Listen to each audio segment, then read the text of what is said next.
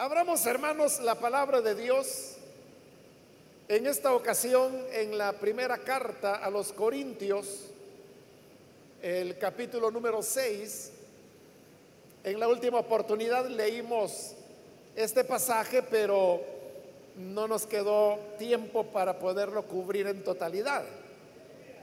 De tal forma que vamos a leer los versículos que quedaron pendientes para así poder completar este párrafo en esta ocasión.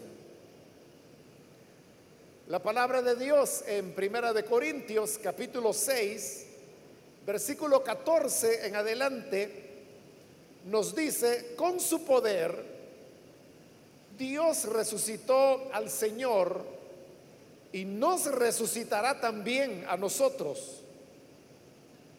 ¿No saben que sus cuerpos son miembros de Cristo mismo? ¿Tomaré acaso los miembros de Cristo para unirlos con una prostituta? Jamás. ¿No saben que el que se une a una prostituta se hace un solo cuerpo con ella? Pues la escritura dice, los dos llegarán a ser un solo cuerpo. Pero el que se une al Señor se hace uno con Él en espíritu. Huyan de la inmoralidad sexual. Todos los demás pecados que una persona comete quedan fuera de su cuerpo. Pero el que comete inmoralidades sexuales peca contra su propio cuerpo.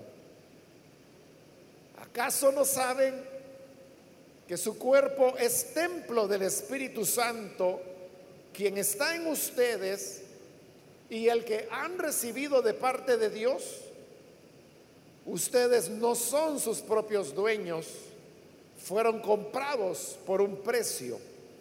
Por tanto, honren con su cuerpo a Dios. Amén. Pueden tomar sus asientos, por favor.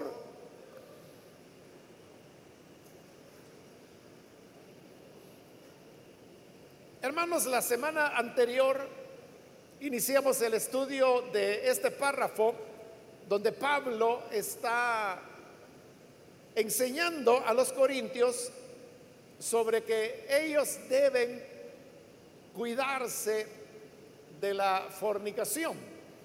Recordemos que la palabra griega que se ha traducido fornicación y que también se traduce inmoralidad sexual es la palabra pornea.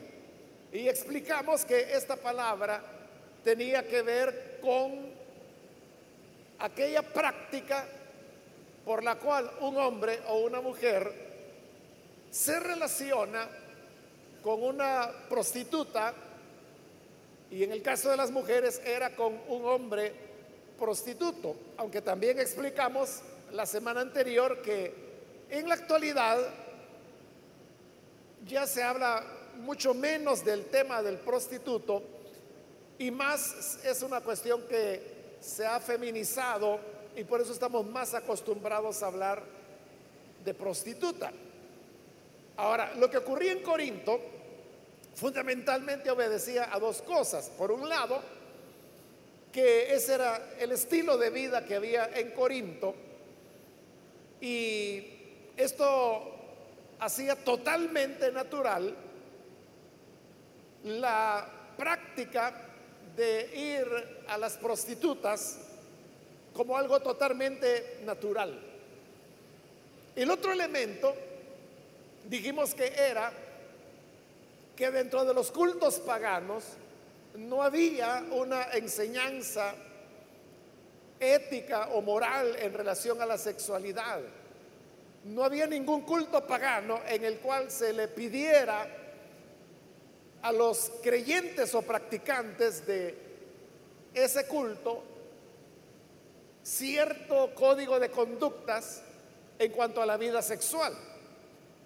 Por el contrario, explicamos que en la mayor parte de cultos que habían, la prostitución era no solamente un elemento aceptado, sino como parte de la adoración que estos paganos ofrecían a sus dioses en cada uno de los cultos que habían. Sobre esa base era que los corintios, aunque habían recibido el mensaje del Evangelio, continuaban practicando la pornilla. Es decir, había hombres que solían ir a visitar como una práctica de vida a las prostitutas. Y eso es a lo que Pablo ahora les está reconviniendo. El problema más de fondo era que los corintios habían incluso elaborado justificaciones de tipo religioso para esas prácticas. Por eso es que Pablo tiene que tomar el argumento de ellos para podérselos desmentir. Por ejemplo, uno de los argumentos que ellos utilizaban era, todo me está permitido. Y con esto hacían referencia a las enseñanzas de Pablo, pero que tenían que ver con elementos de la práctica de la ley de Moisés, principalmente aquello que tenía que ver con el día de reposo, con las celebraciones de luna nueva, con las dietas alimenticias que llevaban los judíos, de lo cual Pablo decía que esos elementos realmente no eran un problema, como lo va a explicar más adelante en la carta, y que por lo tanto todo les era lícito. Pero Pablo decía que todo era permitido cuando se refería a esos detalles acerca de la ley. Pero los corintios lo habían extendido para abarcar dentro de esa expresión la práctica de la pornea. Por eso es que él les toma el argumento, todo me está permitido, pero luego les replica, pero no todo es para mi bien. Luego lo toma por segunda vez, todo me está permitido, pero no dejaré que nada me domine. Pero había otro argumento más. Y este argumento era el que encontramos en el versículo 13. Los alimentos son para el estómago y el estómago para los alimentos. Con esto, lo que los corintios decían era, de la manera tan natural, que el estómago nos fue dado para alimentarnos, los alimentos se nos dieron para el estómago. Esto lo aplicaban al tema de la pornea cuando decían, así de natural es que el cuerpo es para el sexo como el sexo es hecho para el pueblo, para el cuerpo. Es decir, verlo o lo veían como una función natural. Y en realidad que la sexualidad es una función fisiológica tan natural como lo es el comer o como lo es el beber. Sin embargo, esto no significa que uno pueda pasar por alto las prescripciones éticas que Dios ha dado con respecto al comer y con respecto a la sexualidad. Precisamente hablando de esas enseñanzas sobre el comer, es que Pablo les replica, tome el argumento de ellos. Los alimentos son para el estómago y el estómago para los alimentos. Eso es verdad, dice Pablo. Pero luego le replica, pero Dios los destruirá a ambos. con eso él está diciendo que el fin último de la vida no es la comida, no es solamente que el estómago es para los alimentos y los alimentos para el estómago. Hay algo mucho más allá porque al fin de las cosas el Señor terminará por destruir tanto al estómago como a los alimentos. Lo mismo se podría aplicar al tema de la práctica de la sexualidad. Hasta ahí habíamos llegado en la última oportunidad y ahora vamos a continuar con el siguiente versículo, el 14, cuando dice, con su poder, Dios resucitó al Señor y nos resucitará también a nosotros. Los corintios han introducido el tema del cuerpo. Y están hablando del cuerpo y de sus funciones puramente físicas, como es el comer, por ejemplo, o como es la vida sexual. Y recordemos que detrás de estas actitudes de los corintios estaba el tema de la filosofía griega, la cual proponía un dualismo. Es decir, que una cosa es el aspecto material del hombre, su cuerpo, y otra cosa es su parte inmaterial. Entonces dijimos que desde el punto de vista de la filosofía griega, el cuerpo se veía como un mal necesario que los seres humanos tenían que enfrentar, pues ellos lo veían al cuerpo como una prisión en la cual estaba encarcelada el alma o la parte inmaterial. Ese dualismo, explicamos en la última ocasión, fue luego adoptado por la iglesia a través de Tomás de Aquino y luego llegó a ser un componente fundamental del catolicismo romano hasta nuestra época. Y dado que nuestras culturas latinoamericanas tienen como sustrato el catolicismo romano, nosotros culturalmente hemos sido formados y tenemos esa mentalidad de pensar que el cuerpo es malo en tanto que el alma es la buena. Esa era la misma base sobre la cual los corintios decían, no importa lo que tú hagas con tu cuerpo, porque al fin y al cabo el cuerpo no tiene nada que ver con el alma. Y por eso podían hacer esa separación. Pero hoy Pablo va a corregir esa idea y es lo que está haciendo en este versículo 14 cuando dice que con su poder Dios resucitó al Señor. Entonces, Jesús ha resucitado. De hecho, cuando Pablo menciona acá que el Señor ha resucitado, Él está ya dando un primer elemento, diríamos, del tema de la resurrección que Él va a desarrollar bien ampliamente en el capítulo 15. Porque Él va a decir que había llegado una corriente de enseñanza a Corinto que establecía que no iba a haber resurrección. Entonces Pablo le dice, bueno, si no hay resurrección, entonces significa que el Señor tampoco resucitó. Y si el Señor no resucitó, entonces todo el Evangelio es una farsa y nuestra fe no sirve de nada. Por eso digo que como un pequeño anticipo, Él está aquí afirmando que Dios resucitó al Señor. Pero no solo lo resucitó a él, sino que dice, y nos resucitará también a nosotros. Ahora, ¿por qué Dios habría de resucitar nuestros cuerpos? Si desde el punto de vista de la práctica o, de la filosofía griega,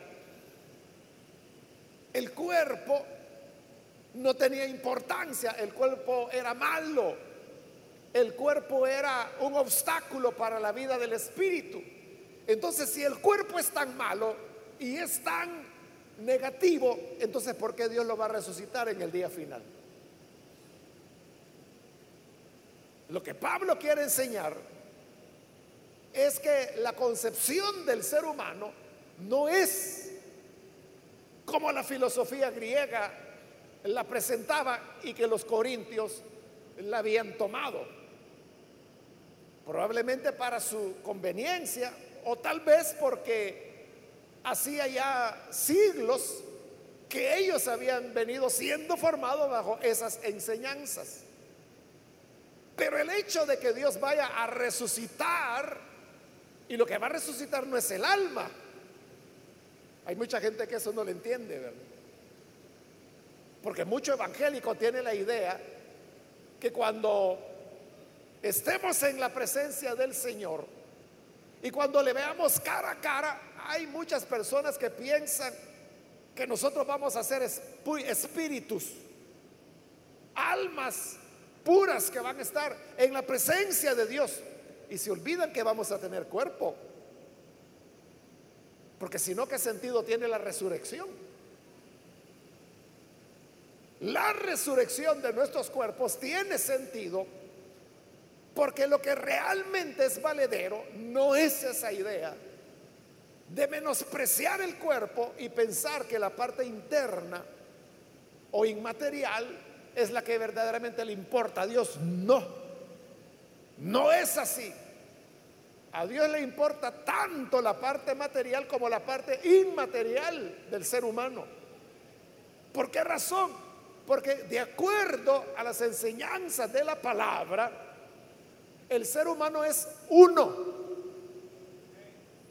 que está formado por una parte inmaterial y una parte material, así es, pero es uno. No es como el evangélico a veces lo pinta cuando dice, es que esta mi carne, y se refiere al cuerpo, es que este mi cuerpo es una lucha, me obstaculiza para buscar al Señor como que si su alma fuera inmaculada y verdaderamente quisiera buscar al Señor. Cuando en realidad el alma está tan contaminada como el cuerpo. Pero a Dios le interesa redimir al hombre total. Y el hombre total, todos estamos formados de alma, espíritu y cuerpo. Eso es el ser humano y eso es lo que el Señor vino a redimir. Y la mejor prueba de que Él redime al ser humano completo es lo que está diciendo Pablo ahí. Que Dios resucitó al Señor. Pero eso simplemente, como lo va a explicar en el capítulo 15, es las primicias. Es como un botón de muestra, diríamos, de lo que viene después. Y lo que viene después es la resurrección de los que son de Cristo entonces nosotros también vamos a resucitar. Por eso, hermanos, es que nosotros tenemos ideas bien metidas que no nos permiten entender esto que Pablo está ahora presentando. Por ejemplo, algo que nosotros tenemos entre ceja y ceja es que todo el tiempo estamos hablando de almas. Y decimos, es que hay que ganar las almas. Es que hay que hablarle a las almas. Es que el Señor quiere salvar las almas. Es que mire, las almas necesitadas. Y ahí estamos, dale que dale con almas, almas, almas y almas. Pero ¿de dónde sacamos esa idea? Viene de la filosofía griega. Viene de ese dualismo porque estamos empeñados en pensar que lo que a Dios le importa son las almas de las personas y no los cuerpos. Y por eso es que el ser humano puede llegar a extremos, el cristiano puede llegar a extremos como por ejemplo descuidar totalmente, por ejemplo, su salud. Porque hay evangélicos que piensan que mientras más enfermos estén, más espirituales son. Ahí está mi carnita. Con esta enfermedad que tengo, hoy la tengo bien sometida. Hoy que soy diabético, hoy que tengo cáncer, esta mi carne bien sedita está, pero mi espíritu está renovado. Pero ese es un disparate. Si es tu cuerpo. Bueno, Pablo va a aclarar que realmente no es nuestro, porque el Señor ya lo compró, le pertenece a Él. Entonces, a Dios no solamente le interesa que nosotros tengamos un alma pulcra o un alma que se renueva día a día. Dios quiere que nuestro cuerpo, que fue comprado por precio y que Él va a resucitar, porque le importa tanto como nuestra parte inmaterial, se mantenga, como ahí lo dirá, como templo del Espíritu de Dios. Entonces, no se trata de ganar almas, se trata de ganar personas No se trata de hacer un llamado a las almas. Se trata de hacer un llamado a las personas. No se trata de presentar el Evangelio a las almas perdidas. Se trata de presentar el Evangelio a las personas perdidas. Y no es que Dios quiera salvar las almas. Quiere salvar a las personas enteras. Espíritu, alma y cuerpo. ¿Por qué es importante conocer esto? Porque si lo entendemos, si comprendemos que para Dios somos un solo ser, con su parte material e inmaterial, pero un solo ser, entonces no vamos a caer en errores como el de los corintios, de pensar de que, ah, entonces como el cuerpo es mi prisión, no importa lo que haga con el cuerpo, no importa que yo lo use para practicar la pornea, al fin y al cabo, a Dios lo que le interesa es mi alma. El estómago para la comida y la comida para el estómago. De igual manera, el cuerpo para el sexo y el sexo para el cuerpo. Y esto no importa, eso no me afecta, no me añade ni me quita. ¿De dónde sacaban esa filosofía? O esa idea más bien. Que la habían hecho un lema religioso surgía de esa idea, que el cuerpo no importa, sino que lo que importa es el alma. Entonces, que Dios nos ayude, hermanos, para que incluso en el lenguaje que utilizamos, comencemos a cambiar finalmente nuestra cultura para que comprendamos que Dios quiere la salvación de la totalidad del ser humano y que por lo tanto la totalidad del ser humano debe ser pura. Dice en el versículo 15, ¿no saben que sus cuerpos son miembros de Cristo mismo? Estas son preguntas retóricas. Pablo sabía que los corintios sabían, porque él ya se los había enseñado que ellos eran miembros de Cristo. Más adelante, en el capítulo 12, 13, 14, cuando Pablo va a hablar del tema de los dones del Espíritu, él presentará a la iglesia como un cuerpo, en donde un hermano es como la mano, otro será el pie, otro será el ojo, otro será la oreja.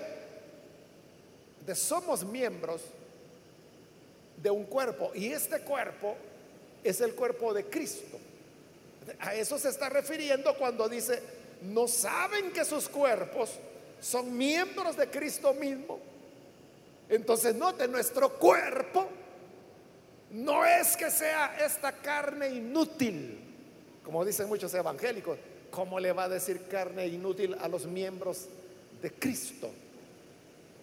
¿Entiende? ¿O no sabe usted tampoco que su cuerpo es miembro de Cristo? Entonces, si su cuerpo es miembro de Cristo, ¿de dónde saca usted que su cuerpo es inútil? Que su cuerpo es débil que su cuerpo es un estorbo para su crecimiento espiritual, ¿cómo va a ser que el cuerpo de Cristo va a ser un estorbo para su vida espiritual? ¿Comprende? Es un absurdo. Pero mucho evangélico así lo piensa y así lo dice. Y mucho predicador aún así lo anuncia.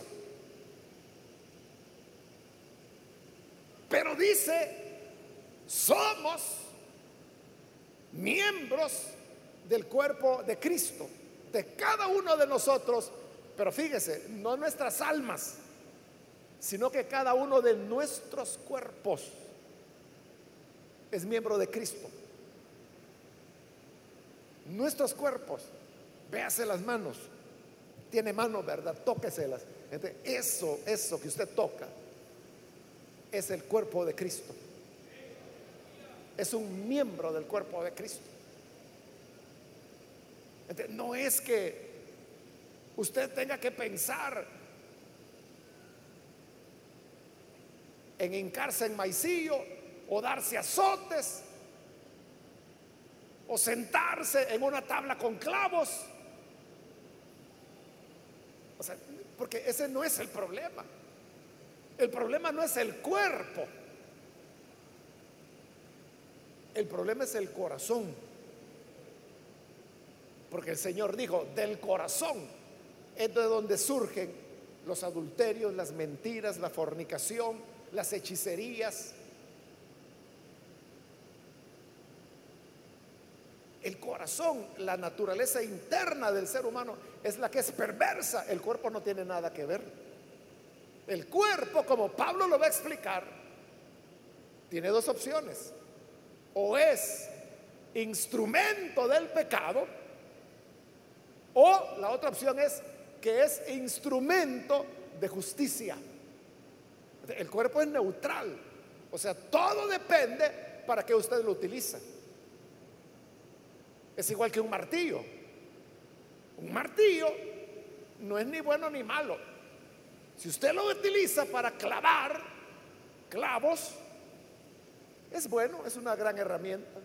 Pero si usted utiliza ese martillo para sembrárselo en el cráneo a su prójimo, es malo. Igual es el cuerpo. Depende para que usted lo usa. Y el uso que le da no está en el cuerpo, viene de su corazón. Entonces, nuestro cuerpo es miembro del cuerpo de Cristo. Y la segunda parte del versículo 15, otra pregunta. ¿Tomaré acaso los miembros de Cristo para unirlos con una prostituta? ¿Por qué está diciendo Pablo que voy a tomar los miembros de Cristo para unirlos a una prostituta? Porque él ya dijo anteriormente que Dios resucitó al Señor y nos resucitará también a nosotros. Pero ¿cómo nos resucita a nosotros? O planteando de otra manera la pregunta, ¿cómo sabemos nosotros que seremos resucitados? ¿Cómo sabe usted que será resucitado? Lo sabemos porque Cristo fue resucitado ya. Y como Pablo dirá más adelante en el capítulo 15, el primicia es hecho primicia de la gran cosecha que viene detrás, que es la de todos los que están en Él, es decir, los que han creído en Jesús. Entonces, cuando Jesús resucitó, nosotros fuimos resucitados con Él, porque Él fue nuestro representante. De igual manera que Adán, Adán es la cabeza de todos los seres humanos, Cristo es la cabeza de todos los seres humanos nacidos de nuevo. Y así como Adán murió, todos los seres humanos mueren. Pero así como Cristo resucitó, todos los que creen en Él y han nacido de nuevo resucitarán también. Por eso es que Pablo dice en otras cartas, dice que resucitados fuimos juntamente con Cristo. ¿Cuál es la garantía que vamos a ser resucitados? Que somos miembros de Cristo. Y si Cristo resucitó, nosotros seremos resucitados. Es decir, que ahí hay una relación, hermanos, de carácter espiritual que une nuestros cuerpos, no el alma. Une nuestros cuerpos, que es el que va a ser resucitado, con el cuerpo de Jesús. A tal punto que Pablo dice, que nuestros cuerpos son miembros de Cristo. Ahí hay una unión espiritual. Entonces mi cuerpo y el cuerpo de todo creyente, su cuerpo, es miembro de Cristo. Por eso es que Pablo hoy pregunta, ¿tomaré acaso los miembros de Cristo para unirlos con una prostituta? Es que cuando los corintios practicaban la pornea y, por ejemplo, iban a un prostíbulo y tenían relaciones con una o dos prostitutas, no sé, ¿verdad? Entonces lo que estaba haciendo es que el cuerpo de ese cristiano entraba en una relación física, fisiológica, con una prostituta.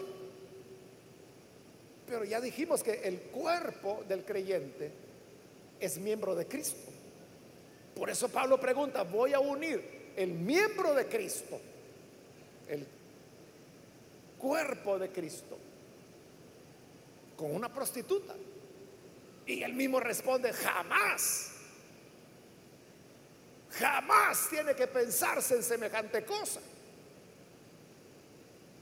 Note que ahí Pablo está utilizando bien precisamente el término porneia, que se traduce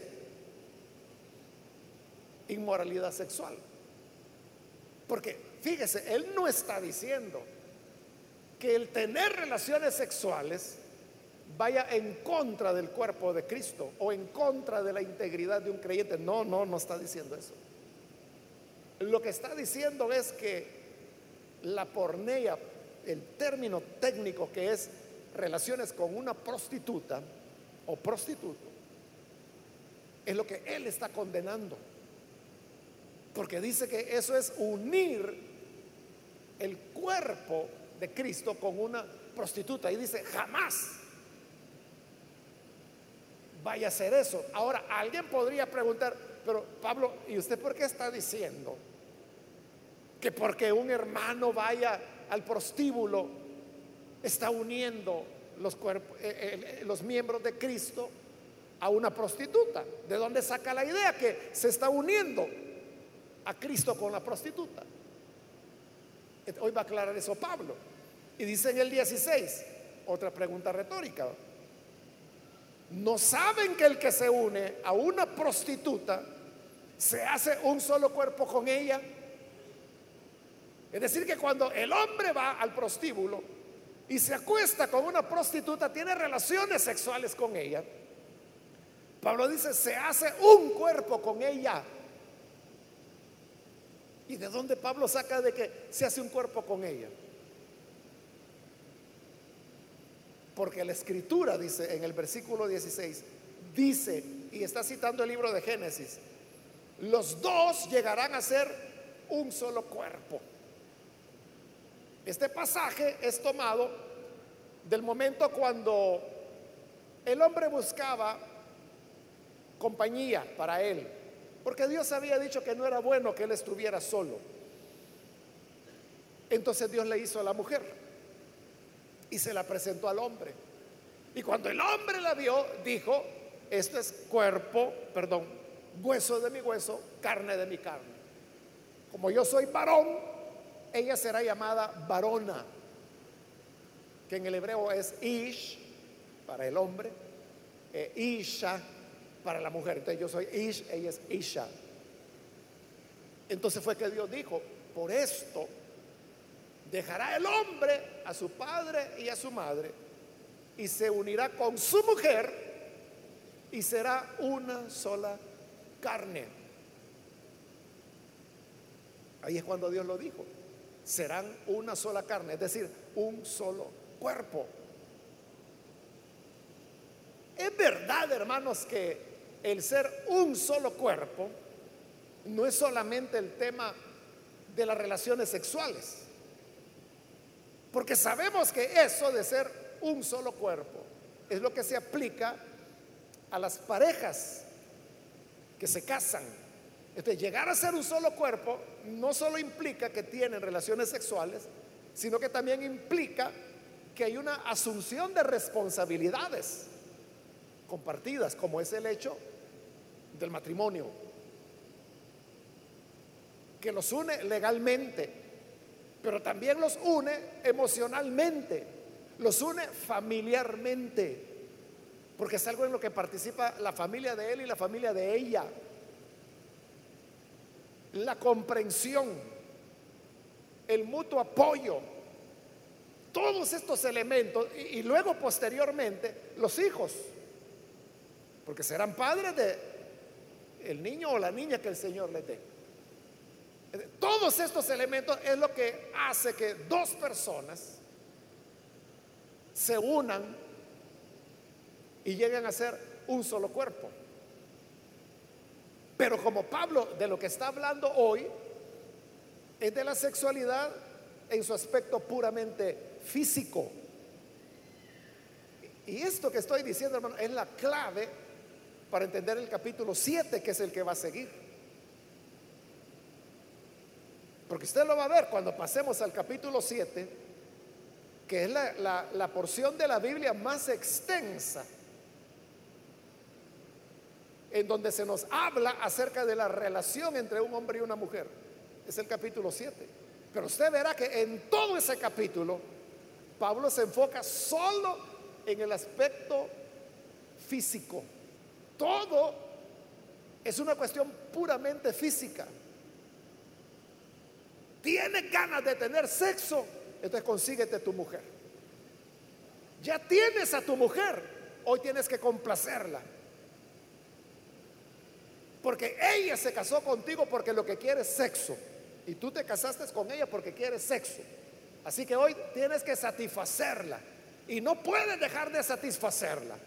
A menos que sea por un tiempo de mutuo consentimiento para dedicarse a la oración. Pero después deben volver a tener sexo. Eso es lo que Pablo va a decir en el capítulo 7. Pero ¿por qué Pablo aquí se enfoca puramente en el sexo? Porque eso es lo que está queriendo corregir. Ese era el tema de los corintios. Era una cosa así tan bruta, le diría, como que los hermanos iban al prostíbulo. Después del culto se iban al prostíbulo. Sí, es que recuerde que los cultos eran todos los días. Y ellos, los hombres, acostumbraban ir a los prostíbulos de noche. Bueno, hasta hoy en día es algo así, ¿verdad? Es raro quien lo hace de día. Entonces, era literal que iban al culto y recuerda que tenían la cena del Señor. Y después de haber estado en el culto, alabando, y según vemos los corintios, ejercitando muchos dones del Espíritu, y después de participar de la cena del Señor, se iban al prostíbulo con las prostitutas. Así de cruel era la cosa. así de Pablo es claro en decirles cómo funciona eso. Y así podemos entender por qué él dice que el que se une con una prostituta llega a ser un cuerpo con ella. No porque el sexo sea el único elemento que une a dos seres humanos en un solo cuerpo. Ya expliqué todo lo que significa ser un solo cuerpo. Pero Pablo se está limitando al aspecto físico porque es eso. ¿cómo es que Pablo va a comparar la unión en un solo cuerpo del matrimonio con una relación de carácter comercial como es la que se da en la prostitución? La compara porque era todo lo que buscaban ellos y porque la sexualidad juega un papel, no el único, pero es un elemento, es un elemento del proceso de que dos personas lleguen a ser una. Entonces, sobre esa base es que él dice, todo el que se une con una mujer es un cuerpo con ella. De manera, dice, que si te unes a una prostituta, te haces un solo cuerpo con ella. Porque la escritura dice, los dos llegarán a ser un solo cuerpo. Entonces uno podría decir, ah, sí, pero es una unidad, es un solo cuerpo, pero en un sentido espiritual. No es que se estén casando, cierto. Pero oiga, oiga el argumento. Es verdad, al unirse con la prostituta, espiritualmente llega a ser un cuerpo con ella. Gol, ahí era donde Pablo quería llegar. Entonces, si espiritualmente se hacen un cuerpo con la prostituta, ¿qué es lo que los une con Cristo como miembros de Él? ¿No es acaso una relación espiritual también?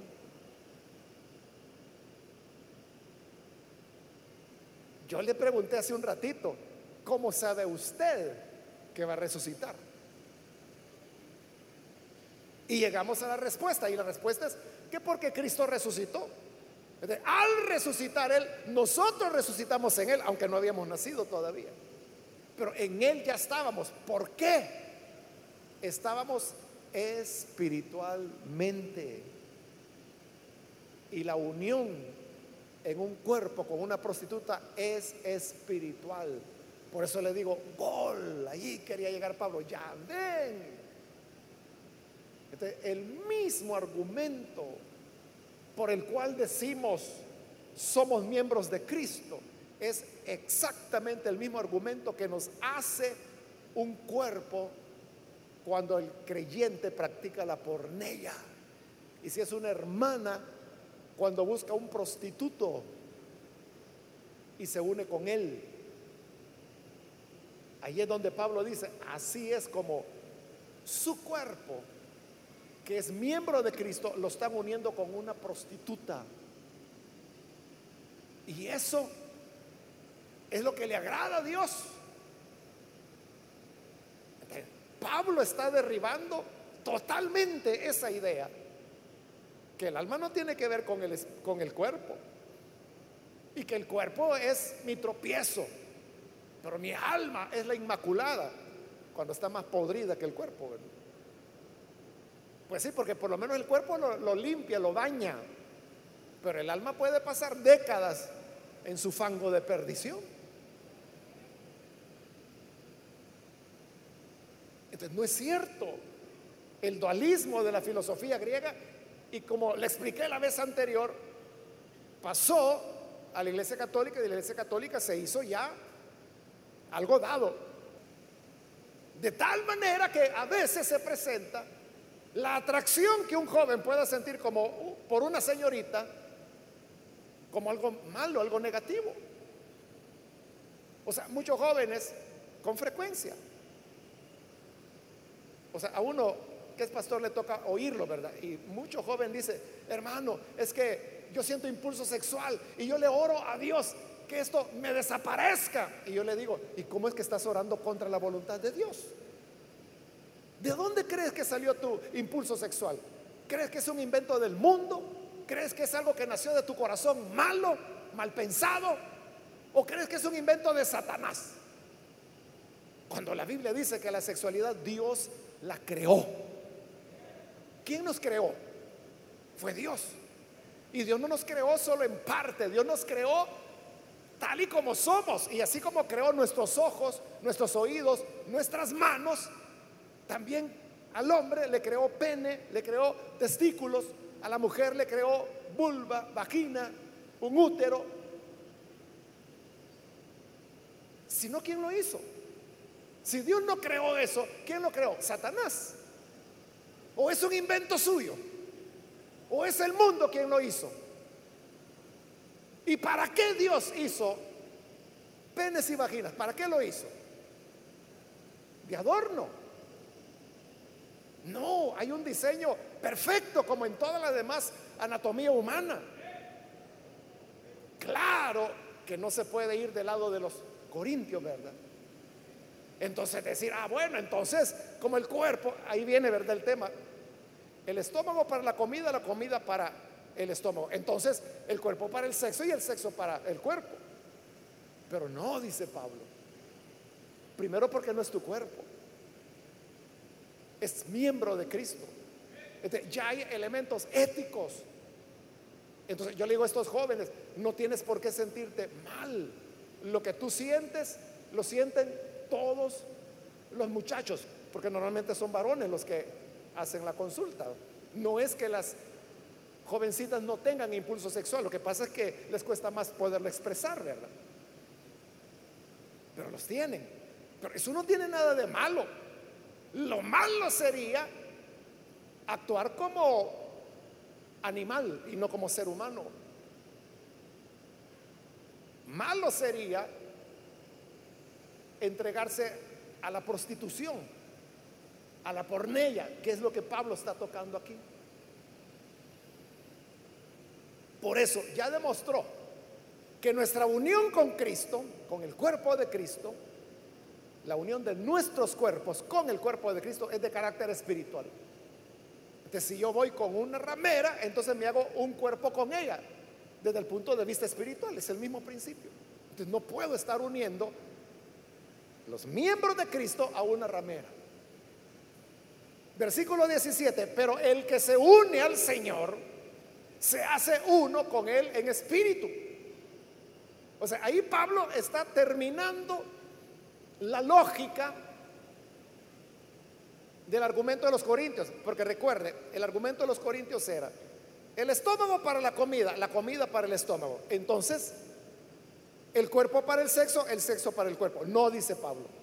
El cuerpo es para el Señor y el Señor para el cuerpo. ¿Cómo así? Que el cuerpo es para el Señor. El que se une con una ramera, un cuerpo, es con esa ramera. Pero el que se une al Señor es uno con el Señor en el Espíritu. ¿Por qué en el Espíritu? Porque en este momento no puede ser real. En el día de la glorificación será físico. El ser uno con el Señor. Pero por ahora es en espíritu que somos uno con Él. Ahí vuelve lo que yo le dije anteriormente, que de la misma manera que el cuerpo puede ser instrumento de pecado, puede ser instrumento de justicia. Igual, mi cuerpo yo lo puedo unir y hacerlo uno con una ramera, o lo puedo unir a Cristo y ser uno con Cristo. En espíritu, dice. Porque repito, en este momento no puede ser físico, porque Él está a la diestra del Padre y nosotros estamos en la tierra. Pero un día Él volverá a la tierra y establecerá aquí su reino y vamos a resucitar y los que estemos con vida seremos transformados y así moraremos para siempre, cara a cara, mano a mano, ojo a ojo, con Jesús, el Hijo de Dios. Amén. Entonces, Hoy viene ya el consejo de Pablo en el versículo 18, ante lo expuesto, ¿no? Que aquí ya le dio duro, hermano, en sus argumentos. Dice el 18, huyan de la inmoralidad sexual. Es decir, no se acerquen a los prostíbulos. Cuando vean una prostituta, huyan, corran. Como que se han visto, alma en pena, huyan. Huyan de la inmoralidad sexual. Todos los demás pecados que una persona comete quedan fuera de su cuerpo. Pero el que comete inmoralidades sexuales peca contra su propio cuerpo. ¿Qué quiere decir Pablo con eso de que todo pecado que el ser humano cometa está fuera del cuerpo? Porque así es verdad, si tú robas es fuera del cuerpo. Si matas es fuera del cuerpo. Si inventas un chisme es fuera del cuerpo. Hay ciertos pecados que tienen que ver con el cuerpo, como por ejemplo el alcoholismo, el uso de drogas, el tabaquismo, porque es el cuerpo, es el que es afectado. Pero ¿por qué Pablo dice, o por qué no toma en cuenta esos pecados que afectan biológicamente al cuerpo? ¿Y por qué dice que es solo la inmoralidad sexual? Porque solo la inmoralidad sexual puede ir en contra de la vocación del cuerpo del cristiano por la explicación que Pablo acaba de dar. Es decir, supongamos que hay un creyente medio zancochado. Entonces, como creyente que es, tiene el cuerpo de Cristo, pero supongamos que su cadena es que el tabaquismo fuma.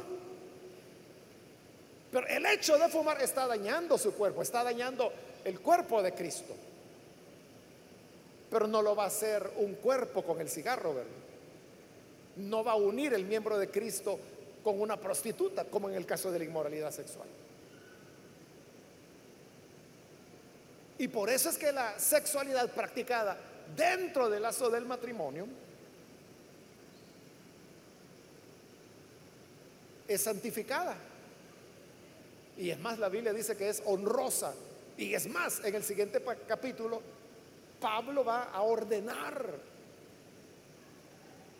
que los creyentes sean sexualmente activos dentro del matrimonio. Ya vamos a llegar ahí. no tiene nada de malo. Lo malo es cuando es una prostituta. Porque es el cuerpo de Cristo uniéndose a una prostituta. Por eso dice, el que comete inmoralidad contra su cuerpo peca, pero en el sentido de esa vocación que tiene el cuerpo del creyente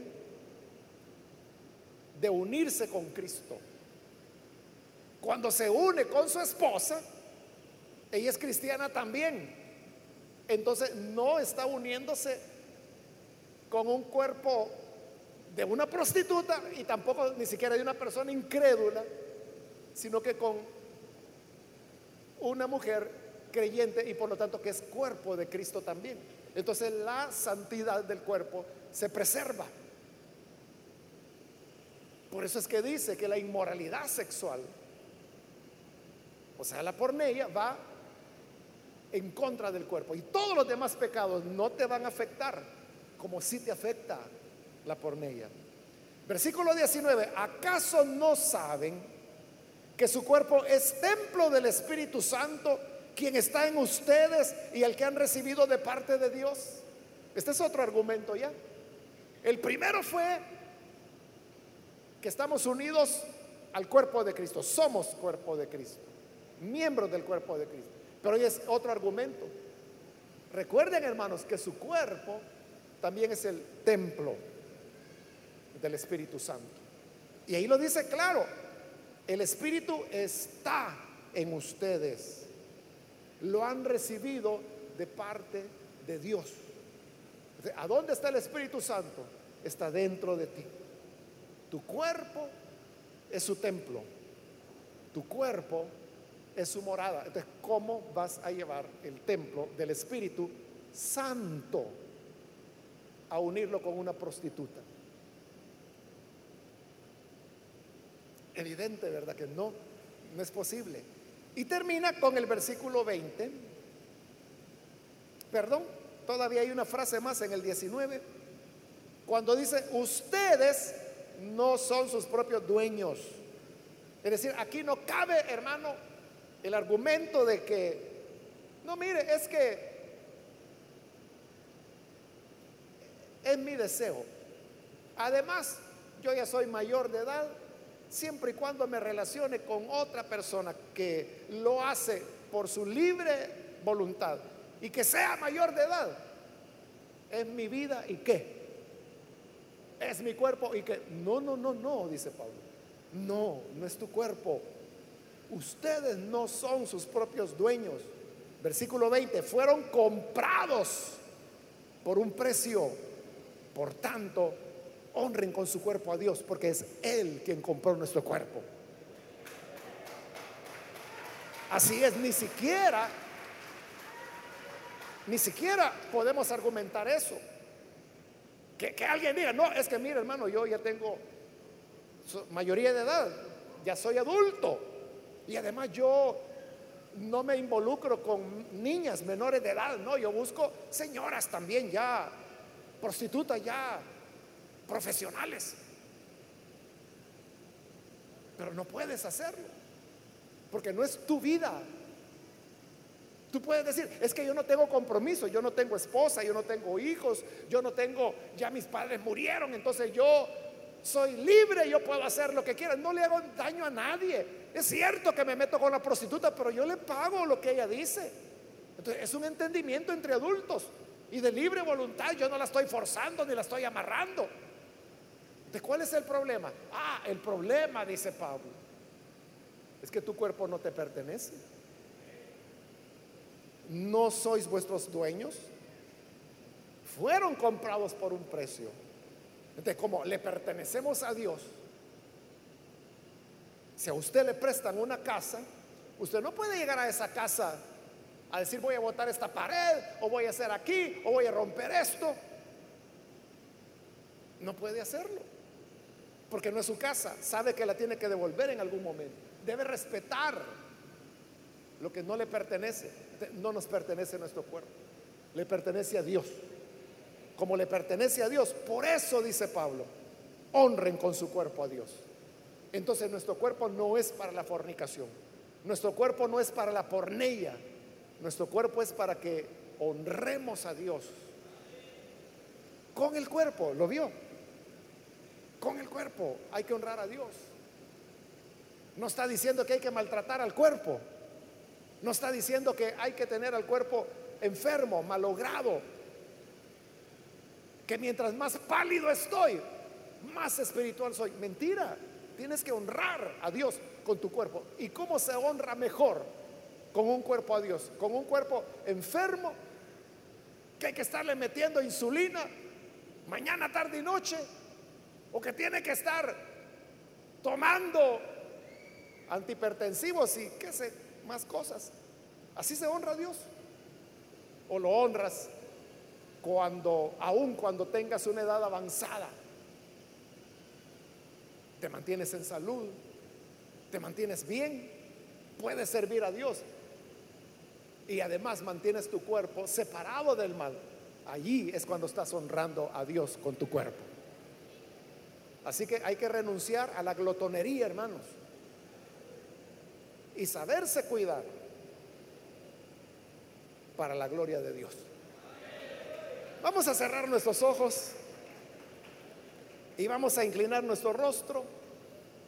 Y antes de hacer la oración, yo quiero invitar a las personas que todavía no han recibido al Señor Jesús como su Salvador, pero el haber escuchado hoy la palabra de Dios es algo que le ilumina y por lo cual usted llega a entender la importancia de tener una vida como a Dios le agrada. Si usted quiere venir hoy y recibir al buen Salvador, yo le invito para que ahí en el lugar donde está, se ponga en pie y con eso usted decide venir al Señor. Y nosotros con todo gusto oraremos por usted. Puede ponerse en pie cualquier amigo o amiga que hoy necesita venir al Hijo de Dios. Hoy es el momento para hacerlo. Muy bien, aquí hay una persona que pasa, Dios le bendiga. Si hay alguien más que necesita pasar, puede ponerse en pie. A usted que nos ve por televisión o por internet o escucha por la radio, le invito para que se una con estas personas que están acá al frente y reciba al Señor. Ore con nosotros. Señor, gracias te damos por estas personas que están aquí al frente y porque cada día, Señor, tú continúas salvando y añadiendo a tu iglesia los que has elegido para vida eterna. Ayúdanos para que no pequemos en contra de esta finalidad que tú le has dado al cuerpo de cada hijo e hija tuyos. Ayúdanos a caminar en integridad de vida y que nos apartemos siempre del mal para agradarte y servirte. Bendice, Señor, a tu iglesia. Bendice a todos, a los jóvenes, a los adultos, a los solteros, a los casados, a los adultos mayores, en todas las etapas de la vida. Bendice a tu iglesia y que podamos ser olor grato ante tu presencia y olor de Cristo para los que aún no han creído. Es nuestra oración sincera por Jesucristo nuestro Salvador. Amén.